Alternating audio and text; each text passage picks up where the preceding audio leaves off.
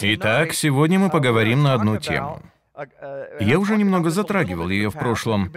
Те, кто были со мной в Израиле, знают, что я там говорил о ней довольно много, но сейчас хочу раскрыть ее еще больше. Речь идет о Галгале. Мы сейчас находимся в периоде, который называют Холь Хамоэд. Скажите все вместе. Холь Хамоэд. На иврите эта фраза описывает время между праздниками. Например, есть праздник опресноков, который длится семь дней. В его первый день — праздник, а в последний — Великий Шаббат.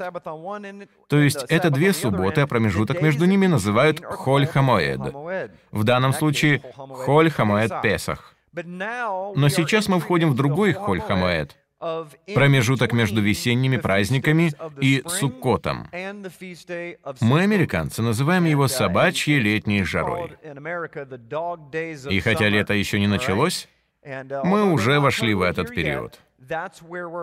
Многие из вас, возможно, уже понимают эту концепцию, поскольку последние пару дней мы говорили о сухих костях, как о символе некоего промежуточного состояния.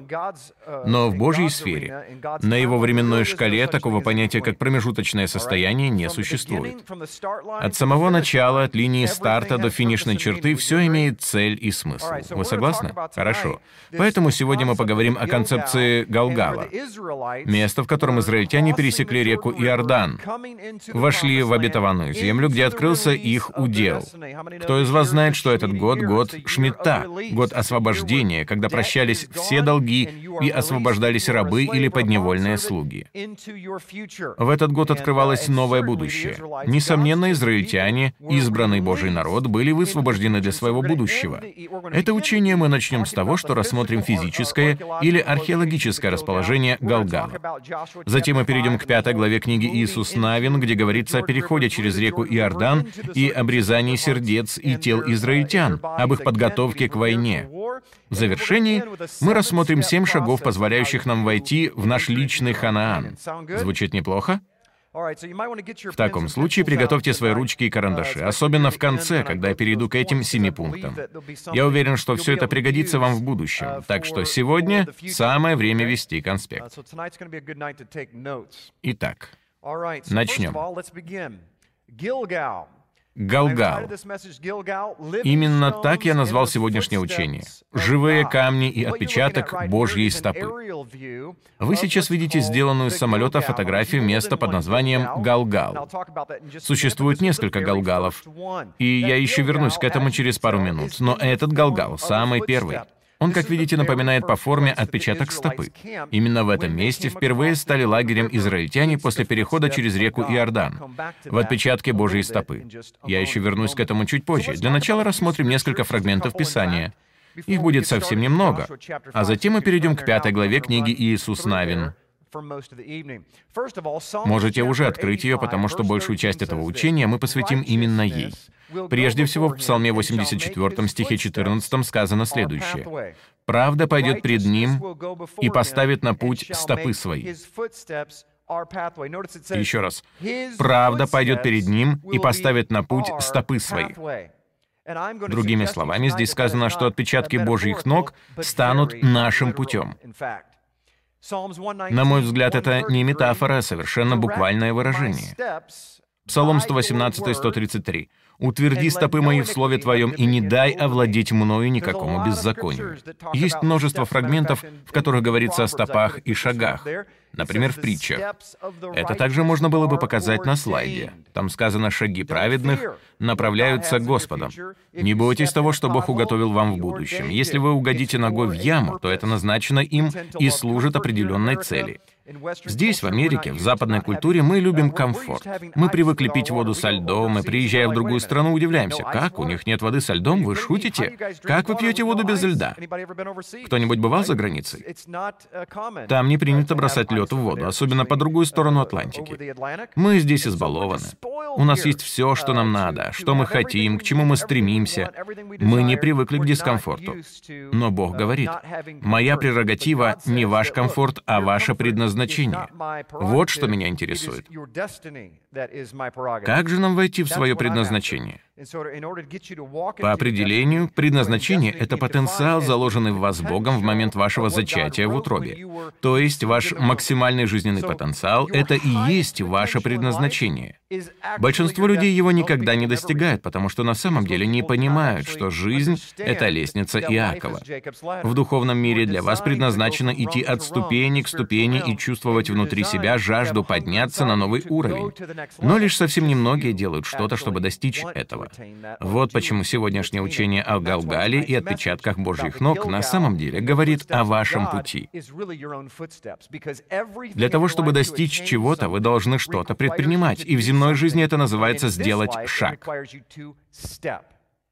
Если вы занимаетесь продажами, а я знаю, что многие из вас занимаются ими, как и я когда-то, то для достижения целей вы должны что-то делать. Например, если я устанавливаю окна, то я должен в буквальном смысле ходить от двери к двери, упрашивая людей, не планируют ли они сделать ремонт в доме. Нам приходится использовать свои ноги, чтобы направиться куда-то. В те времена, когда еще не было машин, люди путешествовали пешком или верхом на животных, которые тоже ходят. Все требует шагов. Поэтому сегодня мы вернемся назад в прошлое и поговорим о древней концепции шагов, ступней, стоп, переходов и выясним, что все это подразумевает. Мы хотим, чтобы Бог направлял наши шаги, поэтому нам надо знать, куда идет Он. Есть uh, одна популярная картина, на которой изображен Иисус, который идет по пляжу, держа на руках человека. Кто из вас знает, о чем я говорю? Прекрасная картина, несущая великое послание. Но Иисус, Иешуа, не проводит время на пляже, могу вас в этом заверить. Наверное, эта идея родилась в Америке. Хорошо, переходим к пятой главе книги Иисус Навин. Не знаю, как в вашей версии Библии, но в моей эта глава заглавлена так. «Обрезание второго поколения». Итак, читаем. «Когда все цари амарийские, которые жили по эту сторону Иордана к морю, и все цари ханаанские, которые при море, услышали, что Яхве иссушил воды Иордана пред сынами Израилевыми, доколе переходили они, тогда ослабело сердце их, и не стало уже в них духа, против сынов Израилевых. Здесь можно о многом поговорить. Согласитесь. Сегодня мне будет очень непросто рассмотреть все, что хотелось бы, и поэтому я буду говорить очень быстро, впрочем, как и всегда. Этот фрагмент — одно из первых библейских описаний ситуации, когда Бог буквально забирает у врагов дыхание. У вас когда-нибудь перехватывало дыхание? Кто-то ударил вас в живот, или вы упали и ударились так, что из вас вышибло дыхание. Именно это сделал Бог, причем даже не прикасаясь к этим людям. Он совершил чудо для своего народа, забрав у врага дыхание. Зачастую для победы над нашим врагом даже не нужно ничего делать. Бог поможет нанести поражение врагу, просто совершив для вас какое-то чудо. Поэтому иногда вам надо прекратить молиться о том, чтобы Отец разобрался с нашими врагами и просто начать просить Бога о сверхъестественных чудесах, потому что от них у врага затрясутся колени. Я верю, что они у него есть. В то время сказал Господь Иисусу, «Сделай себе острые ножи и обрежь сынов Израилевых во второй раз». Здорово. Это пророческое действие. Итак, когда-то было сделано первое обрезание, и теперь они должны были сделать его во второй раз. Где же это должно было произойти? В земле обетованной или за ее пределами? В земле обетованной. Это пророческая параллель, потому что с духовной точки зрения второе обрезание, о котором говорит Бог, это обрезание сердец Его народа. Это второе обрезание, упомянутое в Библии. Таким образом, мы видим пророческую взаимосвязь. Дети Израиля должны были войти в землю Ханаана, и Бог потребовал от них обрезаться во второй раз. Но дело в том, что вообще-то для этого поколения это обрезание было первым. Вторым оно стало для Израиля в целом. Вы следите за моей мыслью? Потому что невозможно обрезаться дважды. По крайней мере, от вас никто такого не потребует. Но здесь говорится о вас. Бог говорит, это надо сделать во второй раз, что еще раз показывает нам, как Бог смотрит на свой народ. Он оценивает свой народ прежде всего не на индивидуальном, а на коллективном уровне. Сначала всегда коллективно и только затем индивидуально. Мы должны усвоить эту концепцию, потому что христианство размыло ее, говоря, что христианство — это взаимоотношения. Это потрясающее понимание. Идея о том, что христианство — это взаимоотношения, стала очень популярной в конце 18-го, в начале 19 века. Это высказывание действительно справедливо, но, на мой взгляд, оно незавершенное. И сейчас Бог дополняет его до истинной полноты. Христианство — это взаимоотношения с его народом, с Израилем. Нигде в Библии не сказано, что Бог желает взаимоотношений на индивидуальном уровне. Он хочет прежде всего коллективных отношений, потому что речь идет о чем? О Божьем Царстве, а не о Божьих индивидуумах. Это коллективное Божье Царство, состоящее из многих индивидуумов. Конечно, Бог желает иметь отношения и на индивидуальном уровне, но не за счет коллективных. Вы понимаете? Хорошо, читаем дальше. Стих 4. Вот причина, почему обрезал Иисус сынов Израилевых, весь народ, вышедший из Египта, мужеского пола. Все способные к войне умерли в пустыне на пути по исшествии из Египта. Весь же вышедший народ был обрезан, но весь народ, родившийся в пустыне на пути, после того, как вышел из Египта, не был обрезан. Ибо сыны Израилевы сорок лет ходили в пустыне, доколе не перемер весь народ, способный к войне, вышедший из Египта, которые не слушали гласа Господня и которым Господь клялся, что они не увидят земли, которую Господь с клятвой обещал отцам их, дать нам землю, где течет молоко и мед, а вместо их воздвиг сынов их. Сих обрезал Иисус, ибо они были не обрезаны, потому что их на пути не обрезывали. На пути. Давайте скажем все, на пути. Это важно, потому что мы повсеместно встречаем эти слова в Писании. На пути. Скажите, на пути. Это очень важно. На пути, по пути. Я путь, истина и жизнь. Наставляйте своих детей в чем? В путях Господних. Мы имеем дело с концепцией под названием «путь». Кстати, скажу тем, кто об этом не знал, что в первом столетии христиан называли «сектой пути». В рамках той системы верований к секте пути относили тех, кто следовал только письменной Торе, без добавления к ней раввинских традиций. Иными словами, кредо секты пути звучало так. «Мы следуем Божьему Слову. Если же какая-то традиция противоречит Божьему Слову, то мы не будем соблюдать ее. Мы следуем простому пути. И я верю, что Бог возвращает нас к этому. На пару минут отвлекусь от темы. Исследуя этот фрагмент, я подумал, а как давно существует мессианское движение? Мне стало интересно, существует ли какая-то пророческая взаимосвязь между первоначальным исходом израильтян из Египта и концом времен, когда израильтяне опять выходят из Египта. Что послужило к исходу израильтян из Египта? Вера в Бога, но в обетованную землю вошел только их остаток. Не все они, а только следующее поколение. Это не значит, что первое поколение было плохим, просто второе поколение стоит на плечах предыдущего. Вы понимаете? Есть одна концепция, которую можно проследить в Библии, и вы можете убедиться в том, исследовав тексты. Все первое поколение было нечестивым и злым, и Бог явно был разочарован ими. В этом нет никаких сомнений, но не забывайте, что именно из него вышло следующее поколение, поколение Иисуса Навина. Они извлекли уроки из ошибок предков. Мы часто говорим, «О, это первое поколение». Оно блуждало по пустыне 40 лет. Оно такое ужасное. Но Бог использовал их ошибки, чтобы катапультировать следующее поколение. Кто из вас, видя, как ваши родители совершают множество ошибок, не говорил, «Я не буду так делать»? Мой отец был алкоголиком, и я не буду пить. И вы ни разу не попробовали даже капли спиртного. Или же вы сказали себе, моя мама постоянно поступала вот так, и я так поступать не буду. Так что, как видим, в Божьих глазах даже отрицательные вещи — это не всегда плохо. Он говорит, я могу что угодно обратить во благо. Аминь? Хорошо.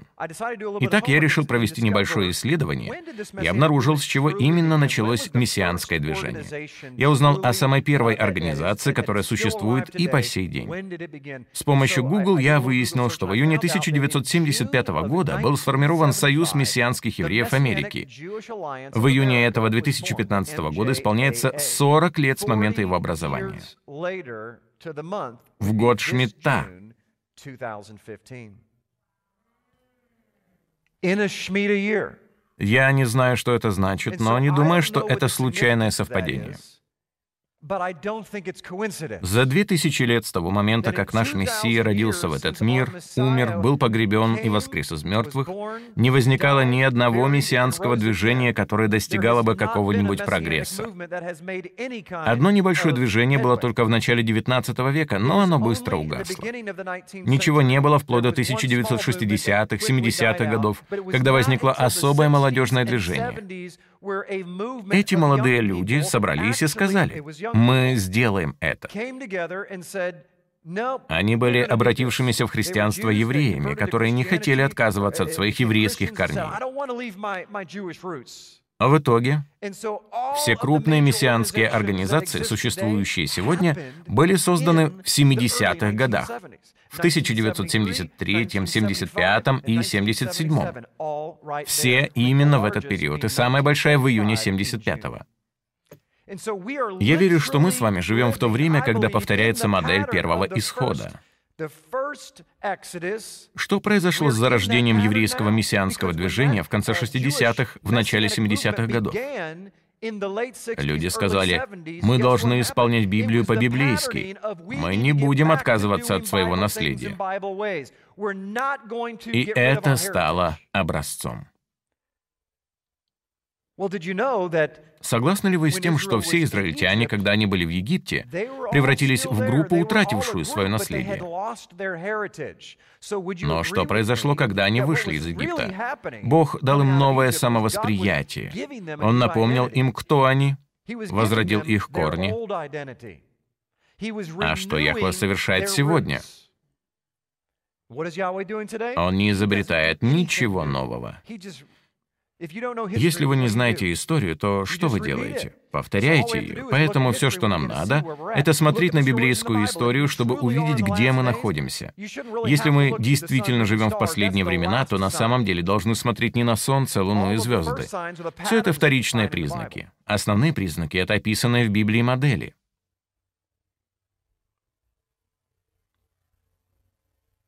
Итак, мы видим, что израильтяне должны были пройти через, скажем так, повторное обрезание.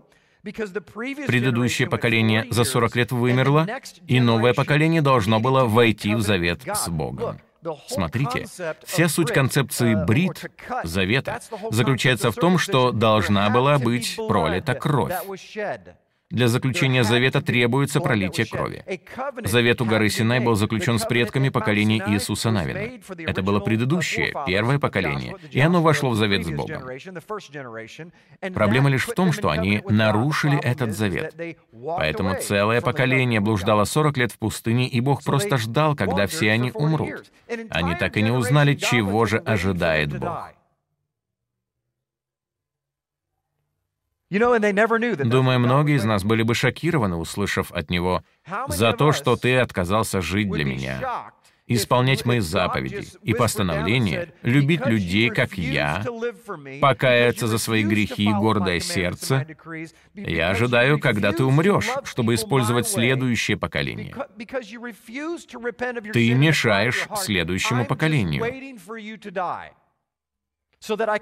Наверное, вы скажете, Погодите, пастор, это чересчур жестко. Но так говорится в Библии. Поколению Иисуса Навина мешали их отцы, которые отказывались проявить хоть какое-то послушание от чистого сердца. Лучше бы нам не ассоциировать себя с этим первым поколением.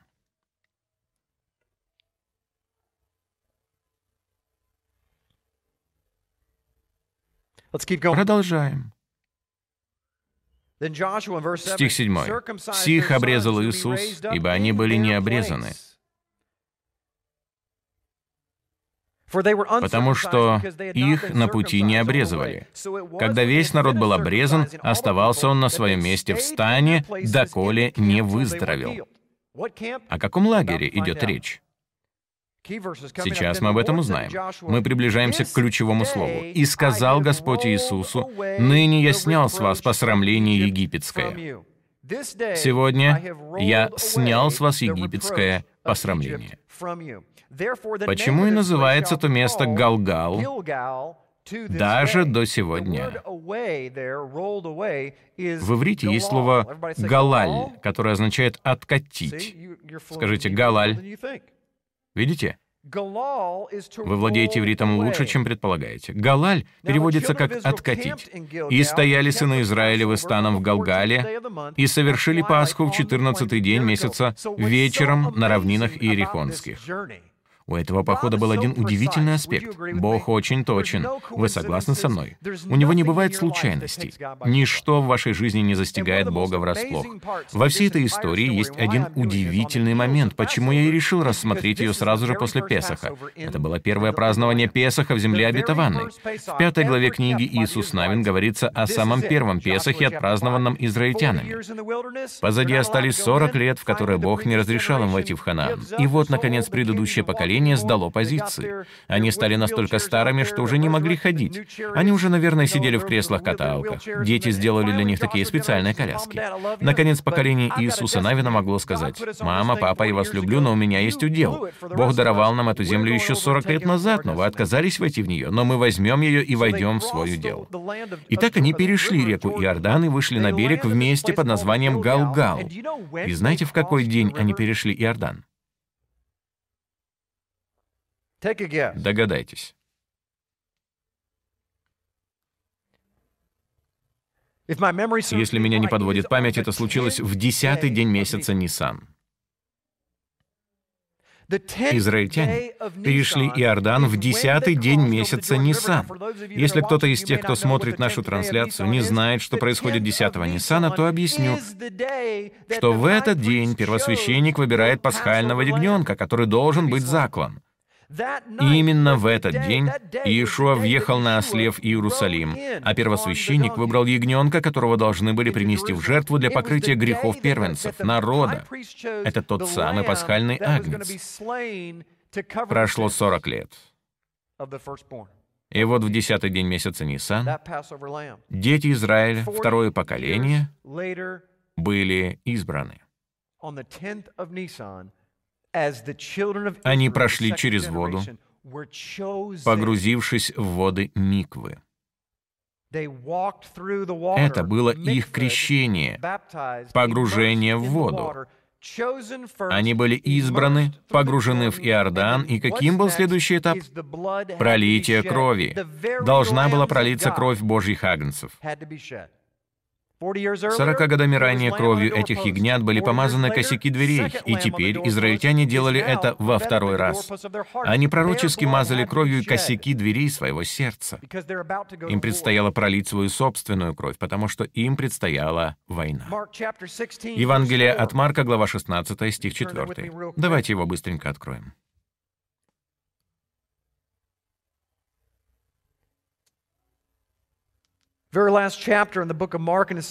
Это последняя глава Евангелия от Марка. Читаем. «И, взглянув, видят, что камень отвален, а он был весьма велик». Знаете ли вы, что кроме упомянутого ранее, это единственный фрагмент во всей Библии, когда используется то же самое слово «отвалить» или «откатить». Бог говорит детям Израиля, «В этот день я откачу от вас египетское посрамление». И во второй раз эта же фраза используется, когда был отвален камень от могилы в которой лежал Иешуа. Когда я исследовал этот фрагмент, у меня возник вопрос, подождите-ка, уже прошло 40 лет, почему посрамление было снято только теперь? Те египтяне давно умерли, и их трупы разнесло течением Красного моря. Почему Бог снял с израильтян посрамление именно в этот день? И вот почему. Бог сказал мне, Джим, враг теряет всякий доступ к тебе только в тот момент, когда ты фактически овладеваешь своим наследием. Это происходит только, когда вы входите во владение своим наследием. То есть начинаете реальное наступление. Враг не может прикоснуться к вам. Он всегда преследует, но не может прикоснуться. До тех пор, пока вы в пустыне, делая все по-своему, у него есть полный к вам доступ. Посрамление врага все еще на вас. Вы можете покинуть Египет, но до сих пор скитаться, не представляя, где находитесь. От вас все еще пахнет Египтом. Былое посрамление отпадет от вас, как только вы скажете «я пройду через микву, я не буду ходить своими путями или путями человеческими, я войду в свое наследие, и я покажу вам семь шагов к этому, которые увидел в Писании».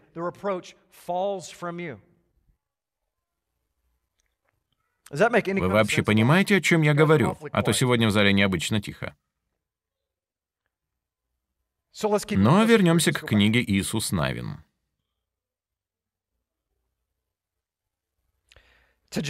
Пятая глава.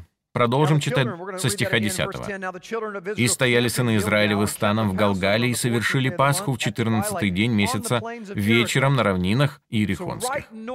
Это место находится прямо на север от Иерихона, и, как неудивительно, противоположный берег реки Иордан называют Адамом.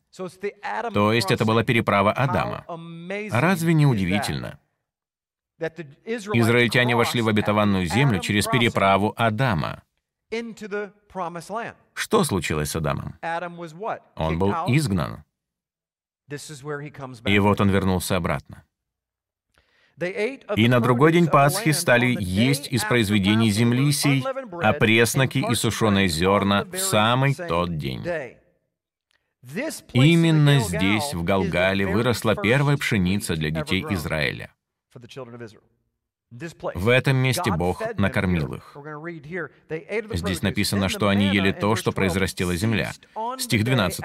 «А манна перестала падать на другой день после того, как они стали есть произведение земли, и не было более манны у сынов Израилевых, но они ели в тот год произведение земли ханаанской». Итак, что мы здесь видим? Раньше Бог питал израильтян небесной манной.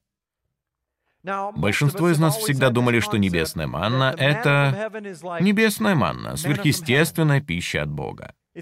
И мы якобы должны питаться ею. Разве нет?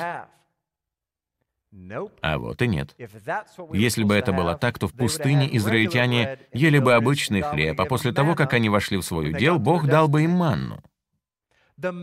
Послушайте, я знаю, что это кого-то заденет, включая даже меня самого. Но Божья манна служит для тех, кто настолько духовно слаб, что даже не в силах замесить тесто.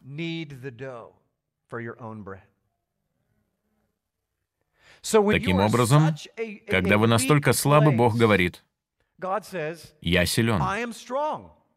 Если ты не можешь пропитать себя, то я дам тебе пищу. Это та же самая концепция, которую мы видим в Новом Завете. Не беспокойтесь о том, что вам есть и во что одеться. Просто стремитесь всеми силами к моему царству, и я сверхъестественным образом обеспечу вас. Если я питаю воробьев, то пропитаю и вас. Если вы настолько слабы, что совершенно не способны обеспечить себя физически, эмоционально, духовно, да как угодно, то отец говорит, не беда. У меня достаточно манны в моих закромах, чтобы кормить тебя до того момента, когда ты станешь достаточно взрослым, зрелым, сильным, чтобы опять обеспечивать себя самостоятельно. Можно сказать, что это небесное молозиво. Это первое материнское молоко, самое полезное, самое питательное для новорожденного ребенка. Вот что такое манна. Это молоко с небес. Но Бог говорит, нет, нет, я введу вас в землю, наполненную молоком и медом. Вы сможете сами питаться от земли.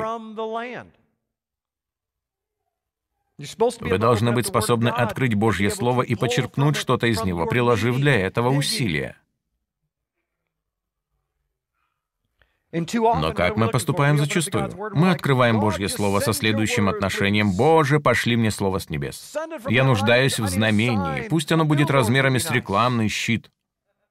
Кто из вас молится о рекламных щитах? Да ладно вам. Ну хорошо, значит, я единственный в этом зале, кто честен.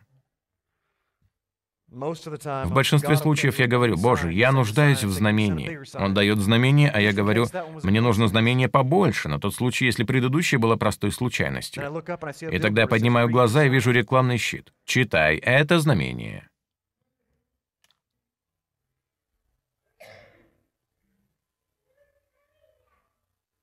Бог хочет привести свой народ туда, где они смогут кормить себя от его земли, от того хлеба, который Он им дал.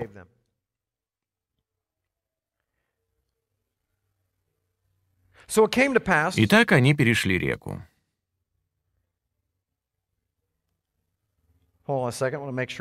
Одну секунду. Я хочу убедиться, что ничего не забыл. Да, хорошо. Вернемся немного назад. О чем говорит пятая глава книги Иисус Навин? О том, что израильтяне были обрезаны, заключили совершенно новый завет и начали питаться от земли. Но я хочу вернуться немного назад и посмотреть, о чем идет речь в главе 4. Вся она посвящена камням Израиля. Давайте выясним, что же это за камни и о чем они напоминают. Мы не сможем глубоко понять фундаментальную часть этого завета, если не поймем всей значимости случившегося у реки Иордан. Давайте вместе прочитаем. Когда весь народ перешел через Иордан, нет, можно даже вернуться к главе 3, стих 11. Вот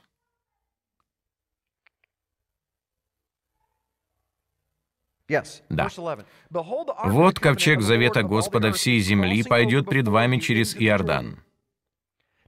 И возьмите себе двенадцать человек из колен Израилевых, по одному человеку из колена, и как только стопы ног священников, несущих ковчег Господа, владыки всей земли, ступят в воду Иордана, вода иорданская иссякнет. Мне нравится, как это звучит в оригинале. Это слово «карат», что переводится как «отсечь». Здесь сказано, что воды Иордана не просто остановятся, а будут отсечены. И это взаимосвязано со стопами священников. Помните?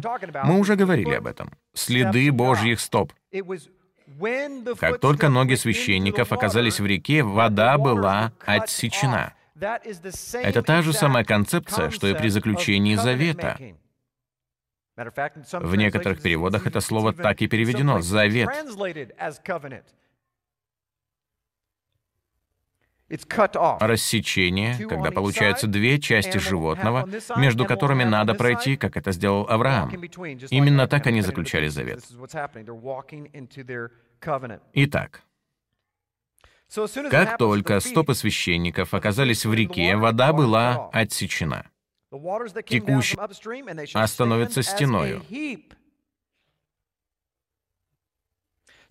Итак, когда народ двинулся от своих шатров, чтобы переходить Иордан, и священники понесли ковчег завета пред народом, то лишь только несущие ковчег вошли в Иордан, и ноги священников, несших ковчег, погрузились в воду Иордана, Иордан же выступает из всех берегов своих во все дни жатвы пшеницы. Это происходит как раз в это время. Иордан выходит из берегов весной. Вода, текущая сверху, остановилась и стала стеной на весьма большое расстояние до города Адама. Вы видите? До Адама который подле Цартана, а текущая в море равнины, в море соленое, ушла и иссякла. И народ переходил против Иерихона.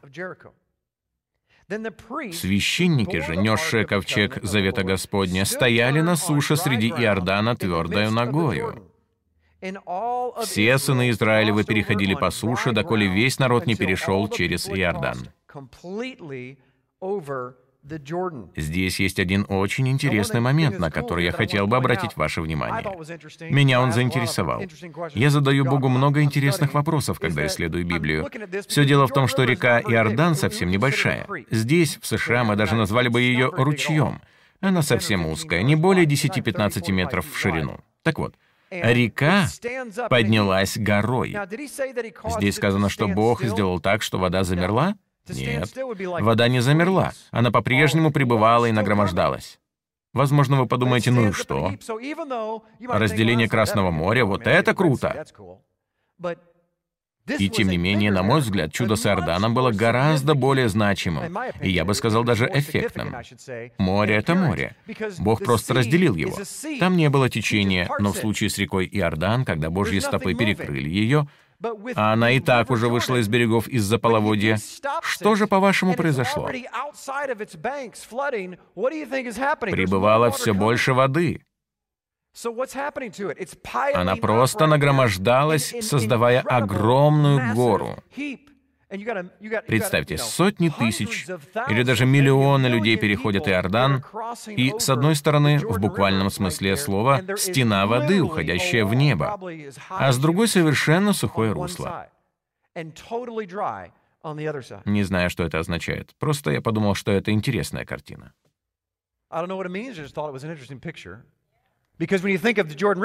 Мы представляем себе реку Иордан и говорим, но это было не такое уж и большое чудо. Но вспомните о том, что вода продолжала пребывать. Возможно, это пророческая параллель, говорящая о том, что иногда в нашей жизни враг постоянно нагромождает свое давление. Бог создает для него преграду, но он не останавливается. Враг не собирается отступать. Но мой отец говорит, все в порядке. Пока моя рука сдерживает его, он может нагромождать свои камни сколько захочет. Это не проблема. Пусть нагромождает, пусть эта стена тебя не пугает. Она не упадет, пока я не уберу руку. Не имеет значения, сколько груза нагромождает на вас враг и сколько он вас обвиняет. Это совершенно не важно. Для того, чтобы не допустить вас в небеса, достаточно одного обвинения. Поэтому неважно, если их будет пять тысяч. Кровь Христа покрывает каждое из них.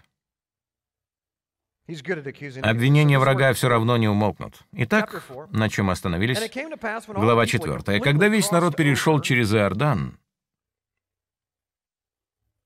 Яхва сказал Иисусу, «Возьми себе из народа 12 человек, по одному человеку из колена, и дайте им повеление и скажите, возьмите себе отсюда, из середины Иордана, где стояли ноги священников неподвижно, 12 камней, и перенесите их с собою, и положите их на ночлеги, где будете ночевать в эту ночь.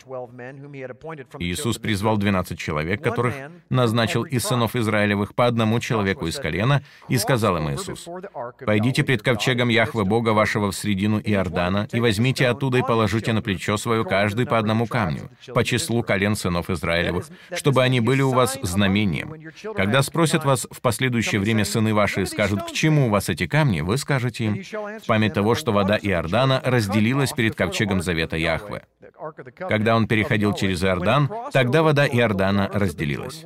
Таким образом, камни сии будут для сынов Израилевых памятником навек. И сделали сыны Израилевы так, как приказал Иисус. Взяли 12 камней из Иордана, как говорил Господь Иисусу, по числу колен сынов Израилевых и перенесли их с собою на ночлег. А где они ночевали? В Галгале. И другие двенадцать камней поставил Иисус среди Иордана на месте, где стояли ноги священников, несших ковчег завета. Они там и до сегодня. Священники, несшие ковчег, стояли среди Иордана, доколе не окончено было все.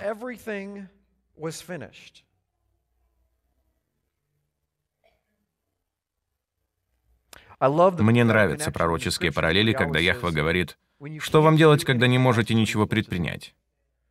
Стойте.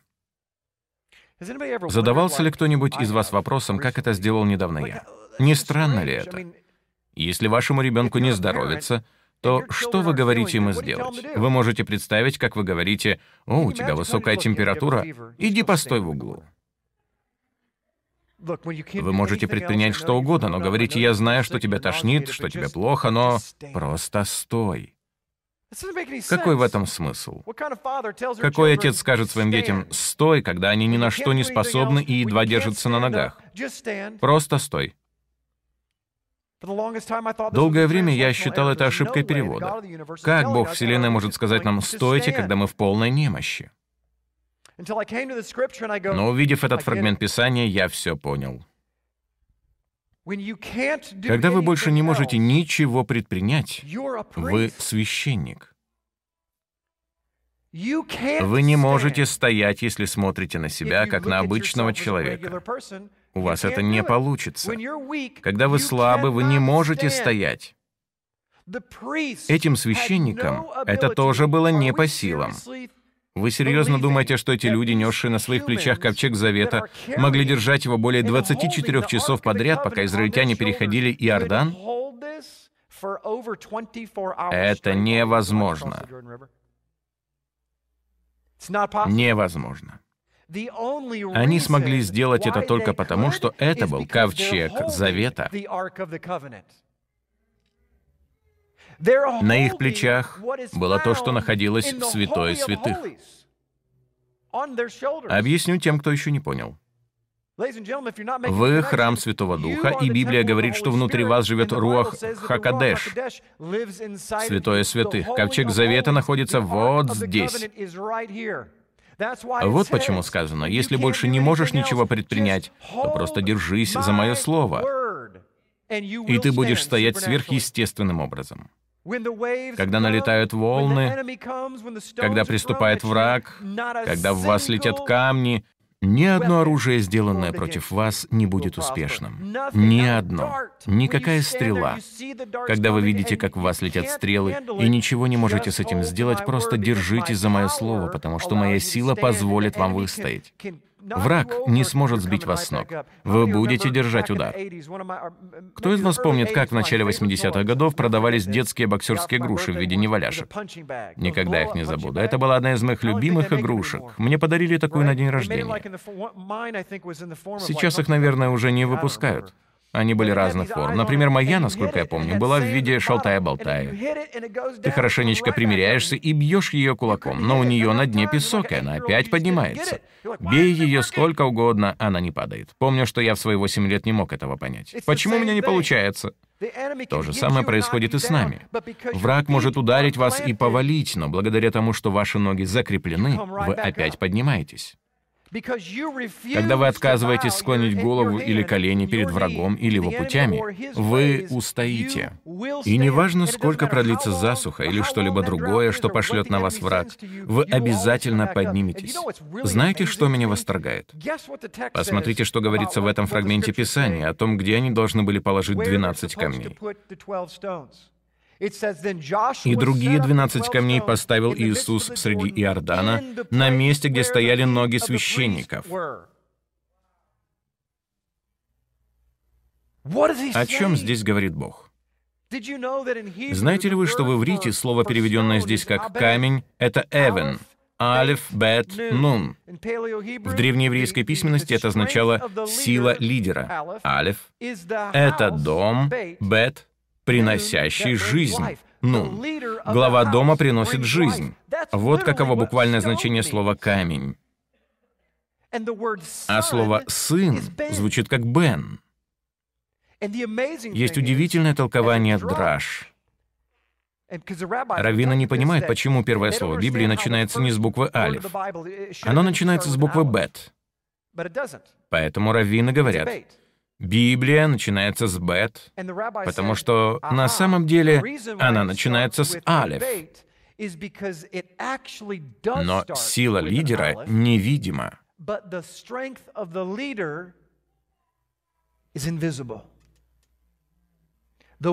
Тот, кто создал дом, присутствует, но только в мистическом смысле. Вы понимаете? Таким образом, глядя на еврейское слово «бен», И зная концепцию буквы Алеф, олицетворяющей Бога Отца, мы понимаем, что Яхва присутствует рядом. Не физически, но духовно.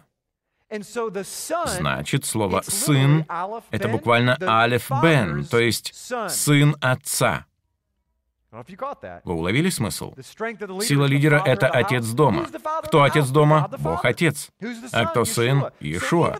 Таким образом, даже слово «сын» на иврите «бен» восклицает «сын отца». Сын отца. И в иврите это же значение имеет слово «камень».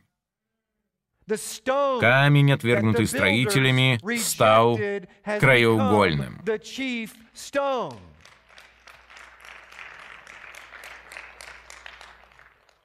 И что действительно потрясающе, фрагмент Писания, который я только что упомянул, взаимосвязан с Давидом, потому что весь контекст соответствующего текста — это царь Давид.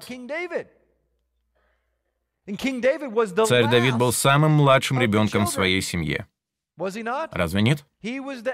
Он был восьмым незаконнорожденным сыном и жил в Вифлееме, где чистил овчарни. Если прочитать этот фрагмент, представив вместо слова «камень» слово «бен», то получится следующее.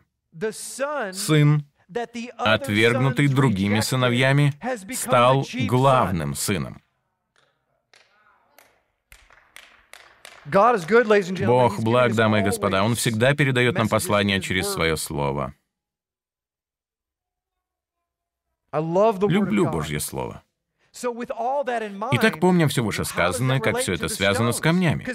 Бог не сказал, возьмите несколько камней и перенесите их в реку. Просто для красоты. Кстати говоря, когда вода вернулась в русло, она навсегда скрыла эти камни от людей. Что же это за памятные камни, если их никто не видит? И вот в чем их суть. Вы названы камнями. Вспомните, что Иешуа сказал Петру в Евангелии от Матфея 16:18. «Петр, ты камень».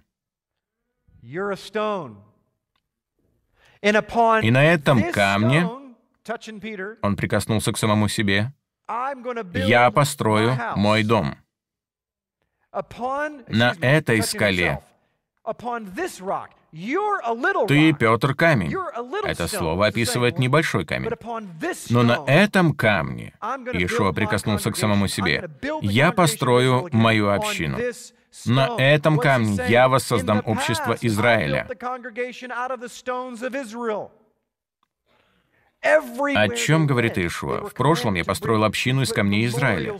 Куда бы они ни пошли, Бог повелевал им устанавливать памятные камни. Камень и сын — это одно и то же слово. Именно поэтому Иешуа использовал его. Это уровень драж, и он знал об этом. С точки зрения фонетики, камень и сын — это, по сути, одно и то же слово. У них общий корень. Когда Иисус Навин сказал взять 12 камней, кто это должен был сделать? Один сын из каждого колена. Итак, сыновья всех колен взяли по камню, отнесли их в русло реки Иордан и положили у ног священников. Сыновья Израиля должны поддерживать ноги священников. Их задача — укреплять ноги священников, чтобы те были непоколебимы. Но здесь у вас должен возникнуть вопрос, который возник и у меня. Получается, что сыны Израиля положили 12 камней на дно реки Иордан в качестве памятника, который никто и никогда не увидит, потому что их покроет вода. Боже, что это значит? И отец проговорил ко мне и сказал, «Джим, тебя должно омывать мое слово». Божьих сыновей должен покрывать поток моего слова. Когда мое слово охватывает тебя, как водный поток, на виду должен быть не ты, а мое слово. Именно оно должно преобладать. Именно его должны видеть люди.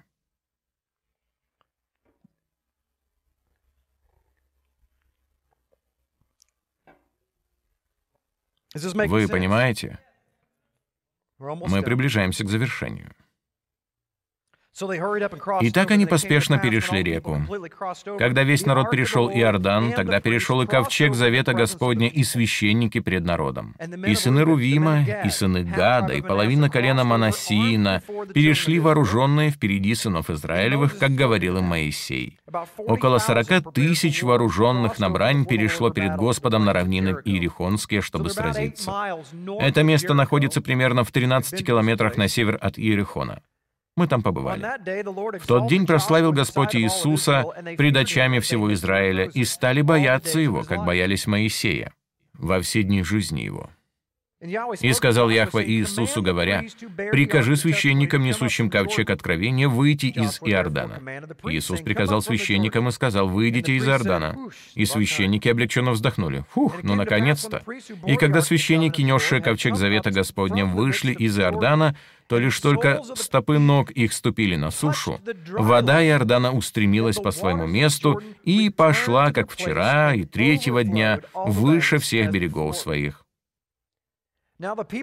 И вышел народ из Иордана в десятый день первого месяца и поставил стан в Галгале на восточной стороне Иерихона.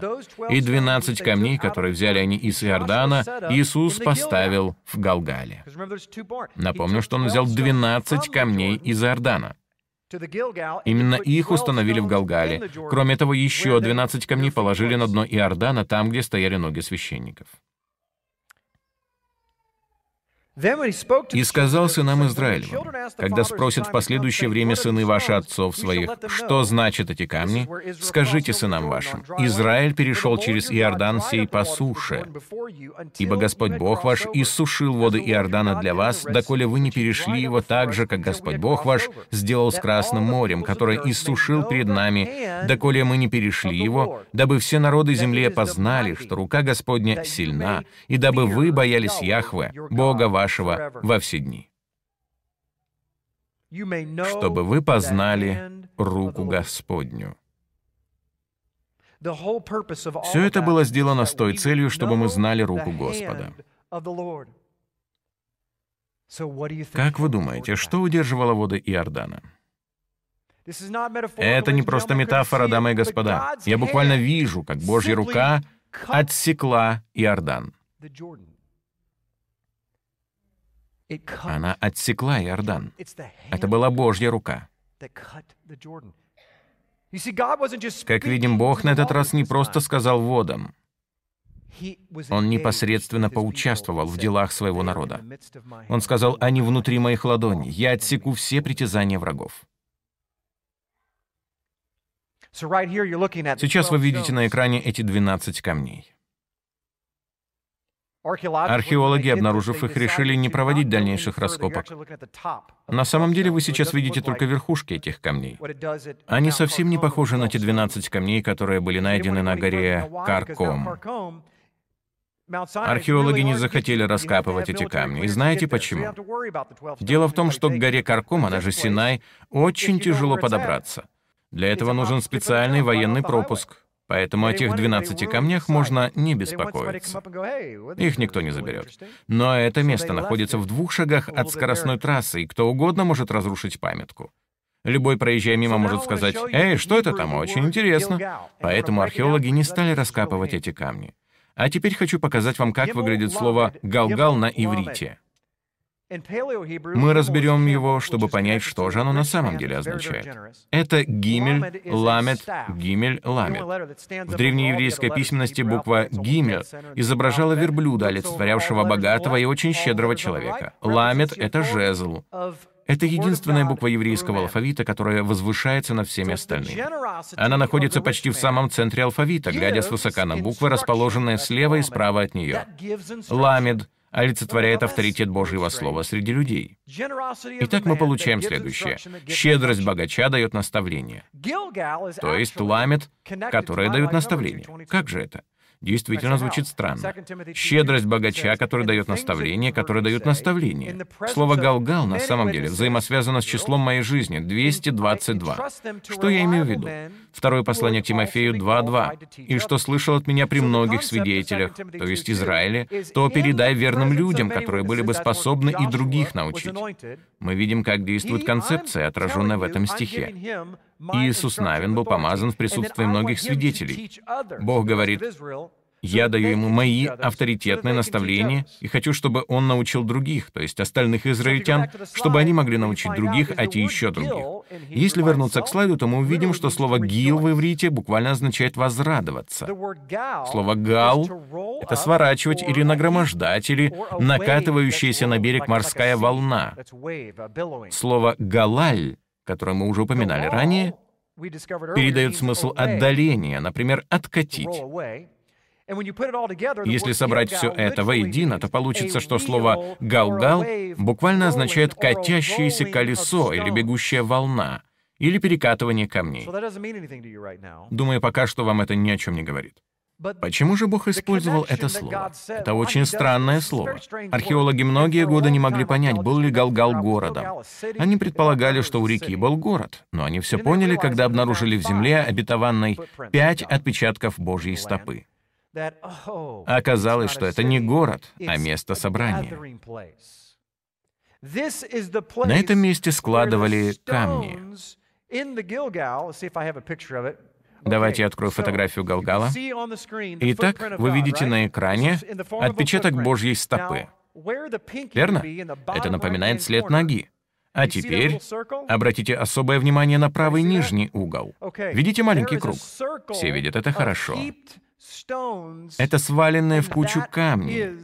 Именно ее называют галгалом, то есть нагромождением камней, выложенных по кругу.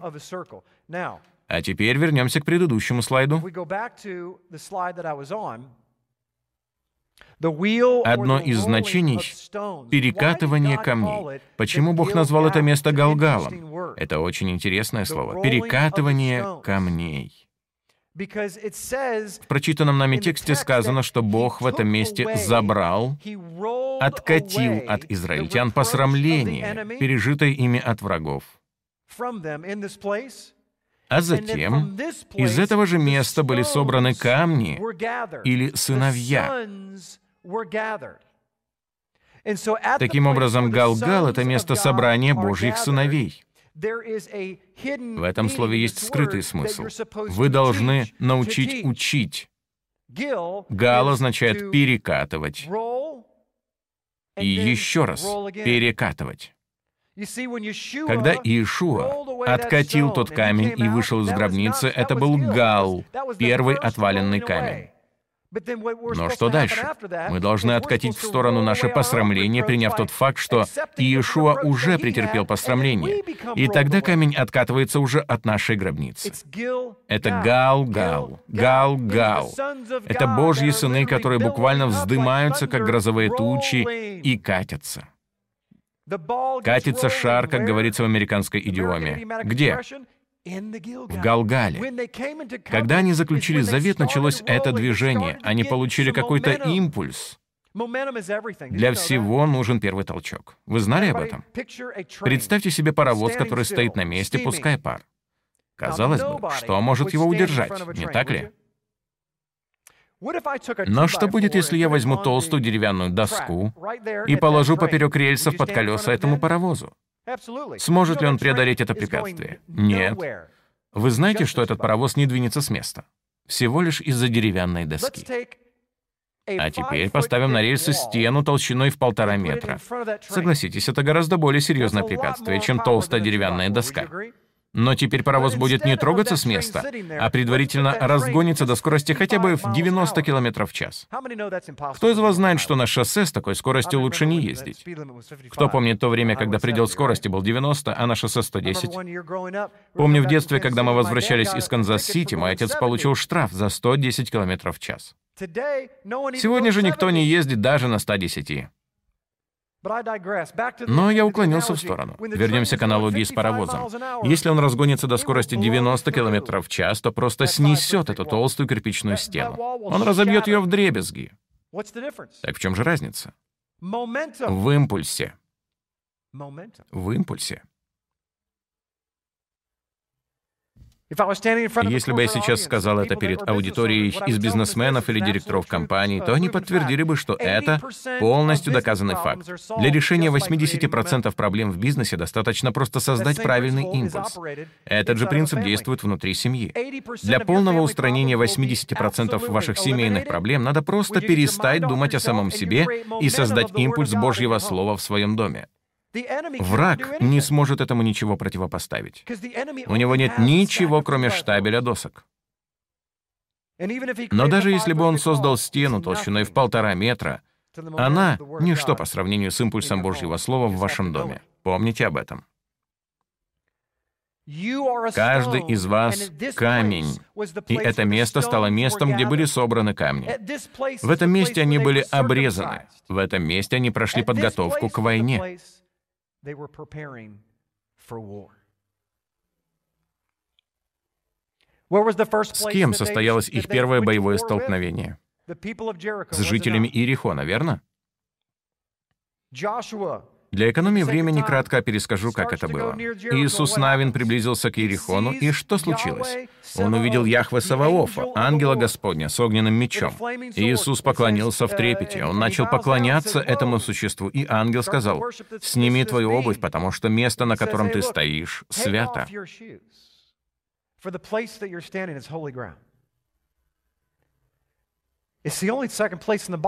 Во всей Библии есть лишь два подобных высказывания. Где были произнесены такие же слова в первый раз? На горе Синай у пылающего куста. Что же происходит теперь? Почему ангел сказал «это святая земля»? Разве я стою на горе? Мы же в Галгале. Ты что, шутишь? Это не святая земля. Мы же только что перешли через реку Иордан. Как же эта земля может быть святой? Вот если бы я сейчас стоял на горе моря, то я бы еще понял я бы находился посреди Иерусалима. Но здесь этот отпечаток стопы направлен в сторону от Иерусалима. Он повернут в другую сторону, к реке Иордан. Когда я был в Израиле, я размышлял над этим. Я подумал, это странно.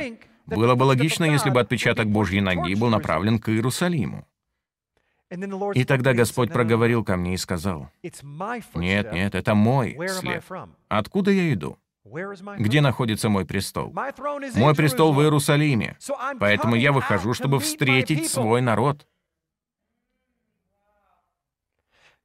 Бог всегда встречает вас там, куда вы должны прийти. Он всегда идет вам навстречу. И знаете, где Он вас встречает? В том месте, где ваше сердце пересекает границу и входит в завет. Народ стоял на другом берегу Иордана и говорил, «Мы не сможем это сделать. Зачем это нужно? Вы посмотрите на тот берег. Там все точно такое же, как здесь. На этом берегу даже гораздо лучше. Здесь хотя бы есть город, а там ничего нет». Но Бог говорит, «Э, нет, на том берегу есть кое-что, чего здесь нет. И это отпечаток моей стопы. Я встречу вас там. Я встречаю вас прямо здесь, в момент, когда вера выражается в послушании». Так что нужно идти туда.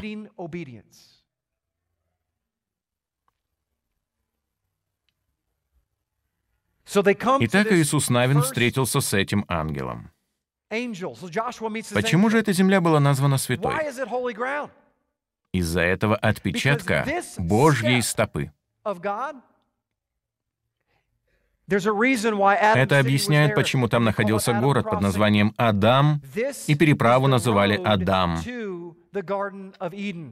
Это дорога в Эдемский сад.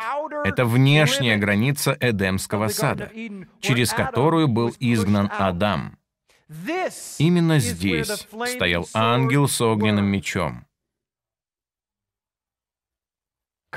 Ну же,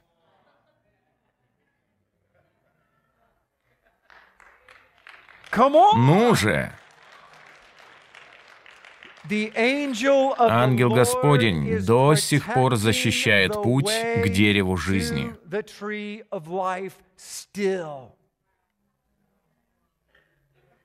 Иисус Навин, имя которого на иврите звучит как Иешуа, ведет детей Израиля обратно к завету, обратно в Иерусалим. И первое место, куда привел их Бог, это дверь к дерех, к пути. И он говорит, первый Адам был изгнан из Эдема. Ты второй Адам. И не случайно его имя было Иешуа. Я специально сделал паузу, чтобы вы могли немного пропитаться этим пониманием. Лично для меня это было невероятное открытие. В Библии вторым Адамом назван Иисус, Иешуа. Именно Он введет нас в конце времен в настоящую обетованную землю. Иисуса Навина звали точно так же, как того, кто введет нас в обетованную землю последних времен. И в тот момент он встретился с защитником Эдемского сада. Этот ангел, с которым встретился Иисус Навин, это Иешух Хамашиах, ангел Господень, предводитель небесного воинства. Этот Иисус номер один, властелин небес, говорит, «Достоин ли ты войти? Сними свою обувь, потому что ты входишь в Эдемский сад». Происходили сверхъестественные вещи, потому что Иисус Навин был назначен кем? Командующим армией. Ну давайте же. Иисус Израиля, сын Навина. Кстати, в переводе с иврита это означает «сын жизни», «камень жизни». Ну хорошо, я немного приторможу, а то я что-то слишком разошелся. В библейском тексте его имя звучит как Иешуа, сын Нуна. В буквальном переводе с иврита, если добавить понимание «драж», согласно которому слова «камень» и «сын» взаимосвязаны, получится Иешуа, камень жизни. Он был помазан в Галгале ввести Божью армию в их наследие. И вот этот предводитель Божьей армии встретился лицом к лицу с предводителем Божьей армии. Это два генерала с одним и тем же именем. Они встретились, и Иисус Навин дал пять ангелов. Сними обувь. Он вступил на святую землю, и знаете что? Иисус, Сын жизни, предводитель армии, встретился с настоящим собой потому что он должен был понять, что начиная с этого момента Бог назначал его, можно сказать, царем и священником, предводителем Божьей армии на земле. Бог сказал, ты должен знать, кто на самом деле всем руководит. Хотя я и дал тебе власть наступать на змей и скорпионов, ты должен понимать, чей отпечаток стопы ты только что покинул. Пойми, кому ты в действительности служишь. Сказав о Святой Земле, Бог провел параллель. Иисус Навин знал свою Библию. Он сразу же понял, что значит «сними свою обувь, ты стоишь на святой земле». Он вспомнил дядю Маше. Ангел говорил о Маше.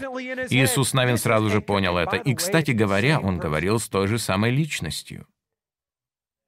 Взгляните на библейский текст о пылающем кусте. Там сказано не Яхве, а Яхва Саваоф, ангел Господень. С Моисеем встретилась та же самая личность, что и с Иисусом Навином. И в обоих случаях первое, что он сказал, «Сними свою обувь, ты стоишь на святой земле». Почему Иисус должен был снять обувь? Это просто невероятно. Почему Бог сказал, «Всякое место, на которое ступит твоя нога, будет твоим»? Он апеллировал к египетским познаниям Иисуса. Послушайте, это просто потрясающе. Знаете ли вы, что в Египте считалось, что фараону принадлежит все, на что он наступал? На подошвах его сандалий даже были вырезаны имена его врагов.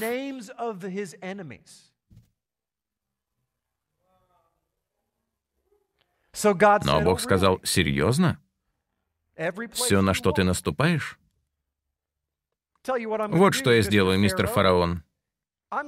Я скажу своему народу, что они завладеют всем, на что ступит их нога. И вдобавок, чтобы это было по-настоящему круто, я скажу им, чтобы они снимали с себя обувь, потому что на самом деле идти будут не они, а я. А мои ноги действительно велики. И всякое место, на которое я ступлю, будет моим. Послушайте, что я скажу, и это от Бога. Каждый раз, когда вы снимаете обувь и позволяете ступать вместо вас Богу, Это место становится святой землей. Но каждый раз, когда выступаете по своему произволу, это место не свято, оно не освященное, обыденное, ничего не значащее. Если вы позволяете Богу строить дом, то ваш труд не будет тщетен. Но если вы строите дом сами, то ваш труд тщетен. О, дорогой, он такой красивый. Вы собираете свою семью и нанимаете фотографа, чтобы он сфотографировал вас на фоне нового дома. Щелк, и тут возникает разлом Сан-Андреас, и ваш дом проваливается под землю. Бог говорит, согласен, красивый дом, просто потрясающий, но он мне не нравится. Выполню король серого волка. Позвольте мне встроить ваш дом, и ваш труд не будет тщетным. Этот дом будет стоять вечно. Дамы и господа, снимите свою обувь. Имена ваших врагов вырезаны не на ваших подошвах. Слушайте, мне это так нравится. Фараону приходилось вырезать имена его врагов на подошвах сандалий, потому что это были его враги. Но Бог говорит, сними с себя обувь, потому что это не твои враги, а мои. Я буду попирать этого змея. Я буду сокрушать и расшибать его голову, если только ты снимешь с себя обувь и предоставишь это мне. Бог пророчески повелел Иисусу Навину сделать то же самое, что сделал Моисей. Затем Иисус отправился к Иерихону, и что он сделал? Как поступил этот верховный главнокомандующий? Он сказал, «Я усвоил урок от Иисуса, предводителя духовного воинства. Я знаю, кто здесь главный. Я буду просто слушать Божий голос и повиноваться». И он сказал, «Обходите город по кругу, обойдите его семь раз, и после седьмого обхода затрубите в шафар». И стены Иерихона пали.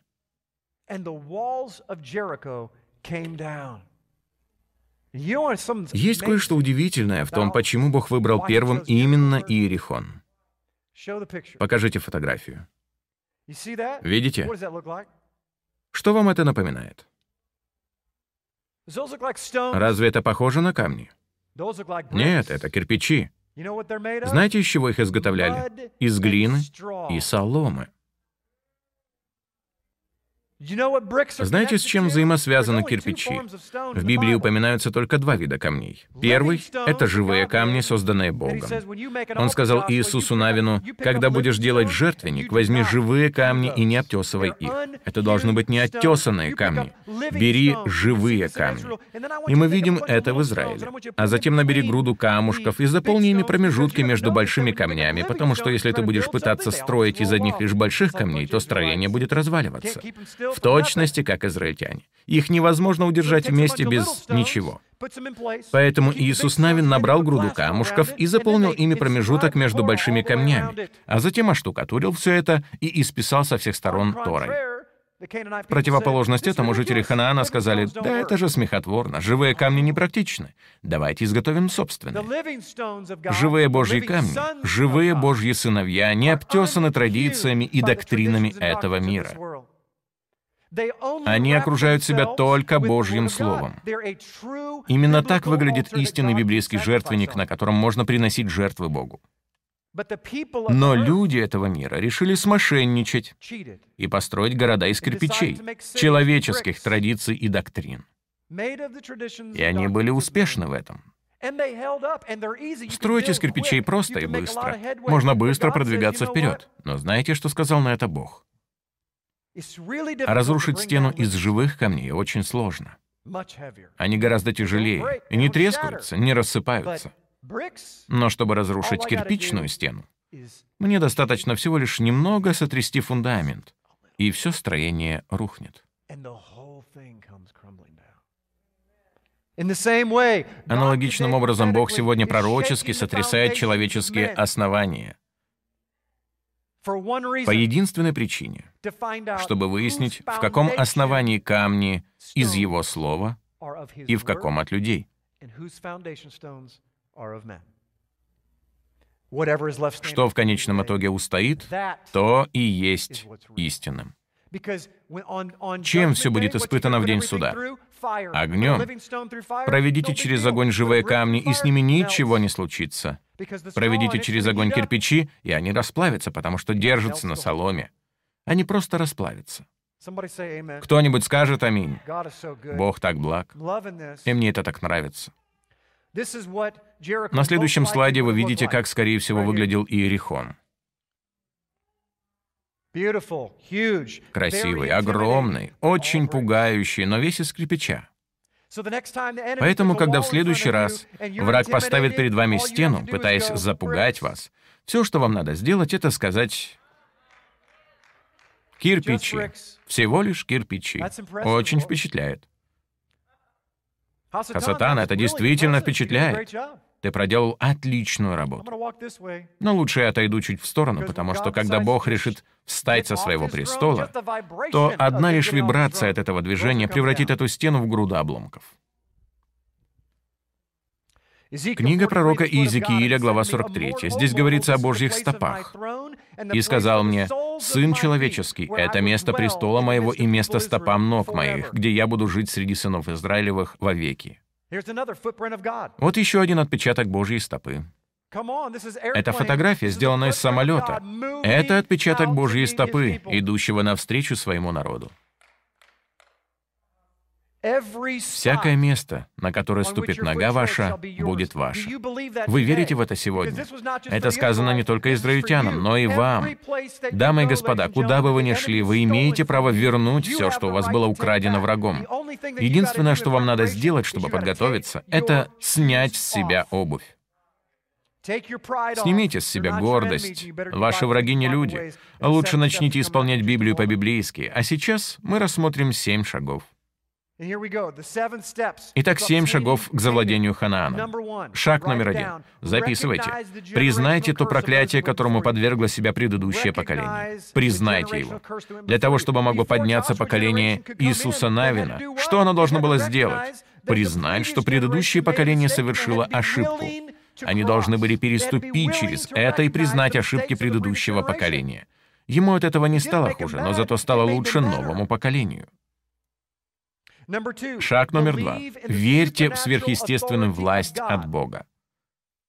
Это касается разделения вот Иордана с помощью священников. Вы знаете, что Бог говорит о том, что Он действует в вашей жизни через других людей? С их помощью Он сверхъестественным образом обрезает воды, чтобы вы могли перейти на другой берег. Если вы отвергаете сверхъестественную власть, которую Бог дает людям для вашей жизни, то вы останетесь на этом берегу Иордана. Вы умрете в пустыне, потому что Бог говорит, «Я действую через людей, чтобы совершать в вашей жизни чудеса». Шаг номер три покаяться за прошлое, ступив на новую территорию. Этому соответствует сам переход через Иордан. Надо покаяться за прошлое, шагнув в новое. Я не буду поступать по-старому, как делал когда-то, а предприму что-то новое. Вы знаете, что самый первый шаг вдоль дороги называют дерех, путь. Путь начинается с одного первого шага. Для того, чтобы пройти всю дорогу, надо сделать один первый шаг. Вы знаете, что многие шоссе в Соединенных Штатах когда-то были тропами для повозок? Это были просто тропинки. Но через несколько поколений они превратились в скоростные шоссе, потому что кто-то решил пройти по тропе, сказав, «Я не уклонюсь от нее в сторону.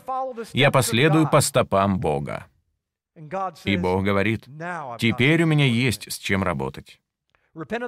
Итак, надо покаяться за прошлое, ступив на новую территорию. Шаг номер четыре. Обрезание завета. Это следующее, что сделали израильтяне. Обрезание. Это обрезание сердца. Для израильтян в Галгале это было физическое обрезание. Второе обрезание, связанное с сердцем.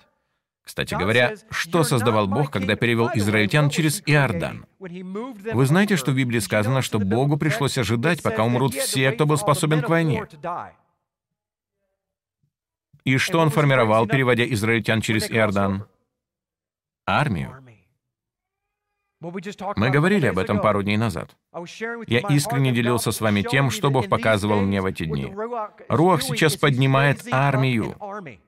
Мы находимся в периоде перехода через реку Иордан в Галгале. Бог ищет генералов. Он ищет тех, кто будет согласен облечься во все оружие Божье, а не в половину доспехов. Бог не отправит вас в бой в одном только шлеме спасения. «Дядя Иисус, я пришел, я готов к войне». Сынок, но ты голый. Вернись в строй и надень остальные доспехи. Большинство из нас в христианстве хотели воевать вместе с Богом, но все, что у нас было, это спасение. И мы ходили повсюду и говорили, слушайте все, я раздаю шлемы. Кто-нибудь хочет себе один? Смотрите, это Божья армия. И мы еще удивляемся, почему Бог никуда нас не ведет. Или же, захватив новую территорию, мы ее теряем. И в какой-то момент наши христианские лидеры должны признать, мы не выигрываем эту войну, мы терпим поражение. Но если Бог на вашей стороне, вы никак не можете проиграть. Поэтому возникает вопрос. На каком берегу Иордана мы находимся? Не ожидает ли Бог, когда это поколение вымрет в пустыне, чтобы Он мог поднять новую армию? Шаг номер пять. Как только совершено обрезание завета, и вы приняли заветные заповеди и наставления, следующее, что вы должны сделать — начать питаться новым хлебом.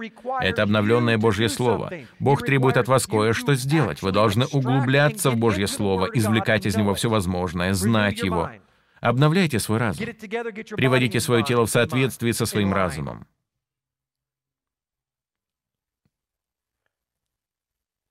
Шаг номер шесть. Приближайтесь к Божьему лицу из самой нижней точки. Потрясающий пункт. Как обнаружили археологи, все следы расположены в долинах, в самых нижних точках своей местности. Кроме того, когда израильтяне устанавливали Галгал, этот шатер, вход в такой след располагался в его самой нижней точке. Это говорит нам о том, что если вы хотите приблизиться к Богу, вы должны идти из самой нижней точки. Угадайте, где хананеи ставили свои капища и поклонялись? На самых высоких холмах. Но Бог говорит, нет, нет. Я хочу, чтобы вы следовали по моим следам. А мои следы ведут через долину смертной тени.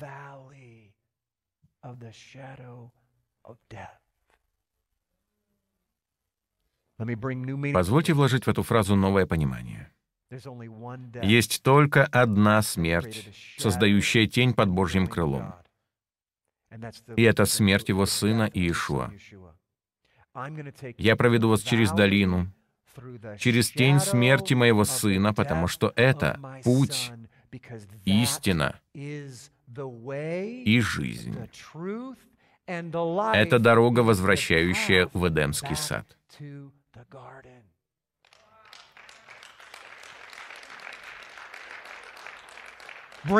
Согласитесь, это открывает совершенно новое понимание данного фрагмента Писания. Бог говорит, хотя вы пойдете долиной смертной тени, и именно по ней вы и должны идти. Не бойтесь зла от хананеев на вершинах гор, занимающих более выгодные с военной точки зрения позиции. Все это не важно. До тех пор, пока вы следуете по моим следам, говорит Господь Бог, я буду просто отодвигать хананеев, я развею их. Вы находитесь в моей тени, в тени смерти моего сына. Вы пройдете эту долину. Если вы хоть немного знакомы с географическим положением Израиля, то знаете, что эта долина ведет прямо к Иерусалиму. Оставайтесь в этой долине. Но угадайте, куда мы постоянно убегаем. Боже, я хочу быть на горе вместе с хананеями.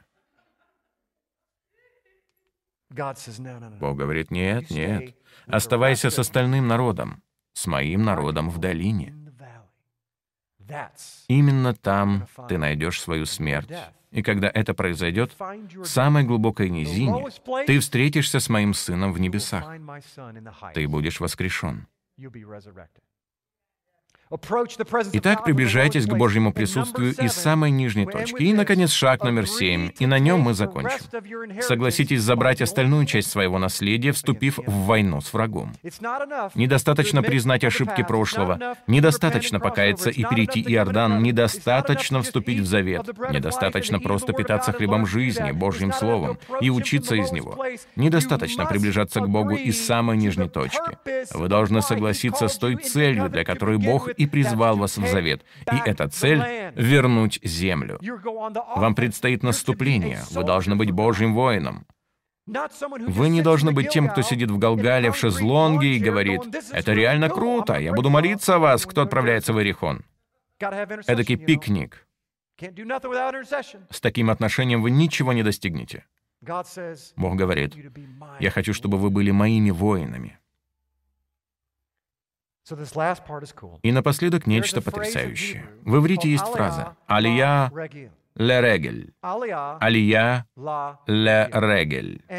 Когда еврей говорит «алия», это значит «я взошел, я вернулся в обетованную землю». Но эта фраза используется во время трех праздников, когда собираются паломники, и буквально означает «восхожу к стопе». Ее сегодня произносят все евреи. Вы можете сказать кому угодно «Алия Лерегель». Это что-то наподобие «Хак Самеах» — веселого праздника. Они восходят к стопе. Дамы и господа, сегодня, когда археология показывает нам отпечаток Божьей стопы, мы знаем, что означает это древнее тысячелетнее высказывание. «Восхожу к Божьей стопе». Три праздника собирающих паломников называют регалим. Что означает это слово? Эти праздники буквально называют праздниками ног. На них надо добираться только пешком. Но сегодня, благодаря археологии, мы знаем, что на самом деле имеется в виду. Это место, в котором мы окружены волнами людей. Это Галгал. Это волны людей, которые вздымаются на склоны гор, окружая со всех сторон отпечаток Божьей стопы.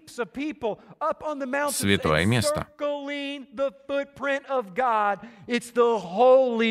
Дамы и господа, Бог уделяет внимание тому, чтобы мы оказались внутри круга. Вы когда-нибудь задавались вопросом, откуда взялся танец Давида? Мы не танцуем, выстроившись в ряд, мы танцуем в кругу. Внутри него Божья стопа. Это древняя памятка о том, что делали миллионы детей Израиля. Божье присутствие окружено его народом.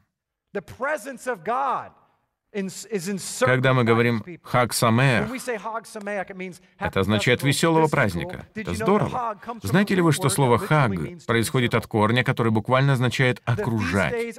Праздники служат для того, чтобы мы собирались вместе и окружали отпечаток Божьей стопы, Его святое место. Бог дает нам силу через эти семь шагов, взятых из Его Слова. Это модель. Он говорит, если вы хотите войти в свою святую землю, в свой удел, в свой Ханаан, то должны быть готовы к этому.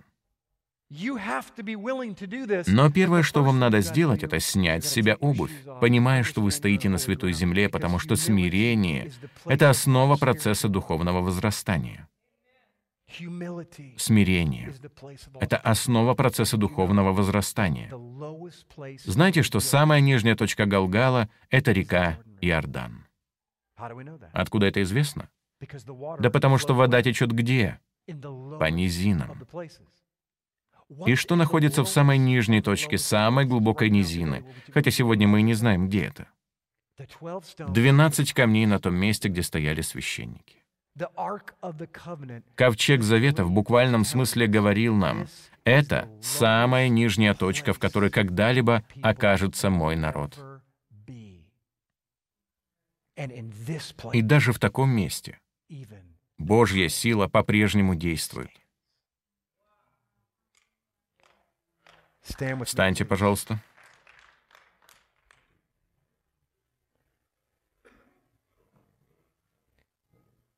Разве не чудесен Бог? Воздайте Ему жертву хвалы. Он этого достоин. Я люблю Его Слово.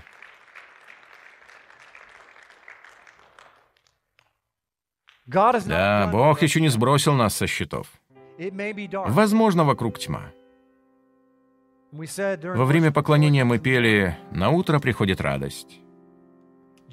Радость приходит по утру только тогда, когда вы просыпаетесь. Если во сне вы печалитесь, то, проснувшись, сразу же чувствуете прилив радости. Вся суть в вашем восприятии, как вы видите. Я верю, что Отец хочет ввести кого-то из вас в ваш удел, и вам надо серьезно проанализировать, где эти семь шагов. Прослушайте это послание еще раз и задайте себе вопрос, где же я застрял? Бог хочет употребить вас как воина, влияющего на жизнь людей и на само царство. Отче, мы хотим сказать тебе спасибо за то, что ты не потребовал от нас сразу же направиться к Иерусалиму. Ты встретил нас прямо у места перехода через Иордан. Боже, если это не благодать, то что такое благодать? Отче, если это не милость, то что такое милость? Ты знал, что мы, как молодое поколение, не готовы к тому, чтобы пройти через эту долину и встретиться с тобой. Нам это никогда не удалось бы. Но ты сделал шаги, чтобы встретить нас. Ты сделал эти шаги. И именно в этом месте мы стали детьми Всевышнего Бога. Отче, прошу в этот вечер о Твоем народе. Да будет в них смирение. Отче, прошу, встреться с ними там, где они есть.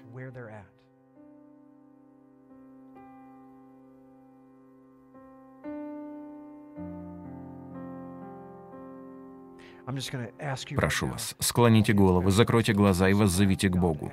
Если кто-то из вас нуждается в этом, попросите Его. «Боже, встреться со мной там, где я есть. Я сделаю все, что потребуется, только выйди мне навстречу».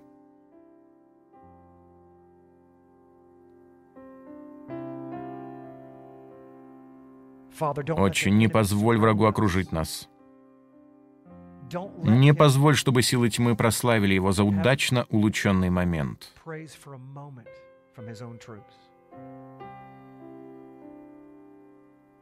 Боже, раздави их своей стопой. Пусть памятные камни сегодня станут сынами Израиля, взывающими к Тебе. Когда уже никто не взывает, начинают взывать камни, Божьи сыны. Да будем мы взывающими к Тебе камнями. Да исходят слова живого Бога от нас, живых камней, извлеченных из реки. Отче, спасибо, что встречаешь нас там, где мы есть. Мы слабы, мы в низинах, но хвала Тебе, Отче, за то, что мы в Твоей тени. И если это должно подразумевать нашу смерть, то мы знаем, что все равно будем жить. Спасибо за защиту от возвышающихся над нами хананеев, от окружающих нас врагов. Мы будем держаться близко к Тебе и идти только тогда, когда идешь Ты. Воздаем Тебе хвалу и славу. Спасибо, что идешь с нами обратно в Эдемский сад — И все камни и сыны Израиля да скажут Аминь. И все камни и сыны Израиля да скажут Аминь. И все камни и сыны Израиля да скажут Аминь. Да будет так. Да благословит вас Господь и сохранит вас. Да презрит на вас Господь светлым лицом своим и помилует вас. Да обратит Он на вас лицо свое и да дарует вам шалом. Аминь. Хвала тебе, Отец. Если вы были благословлены этим учением, пожалуйста, подумайте о том, чтобы помочь нам достичь народы, сделав пожертвование сегодня –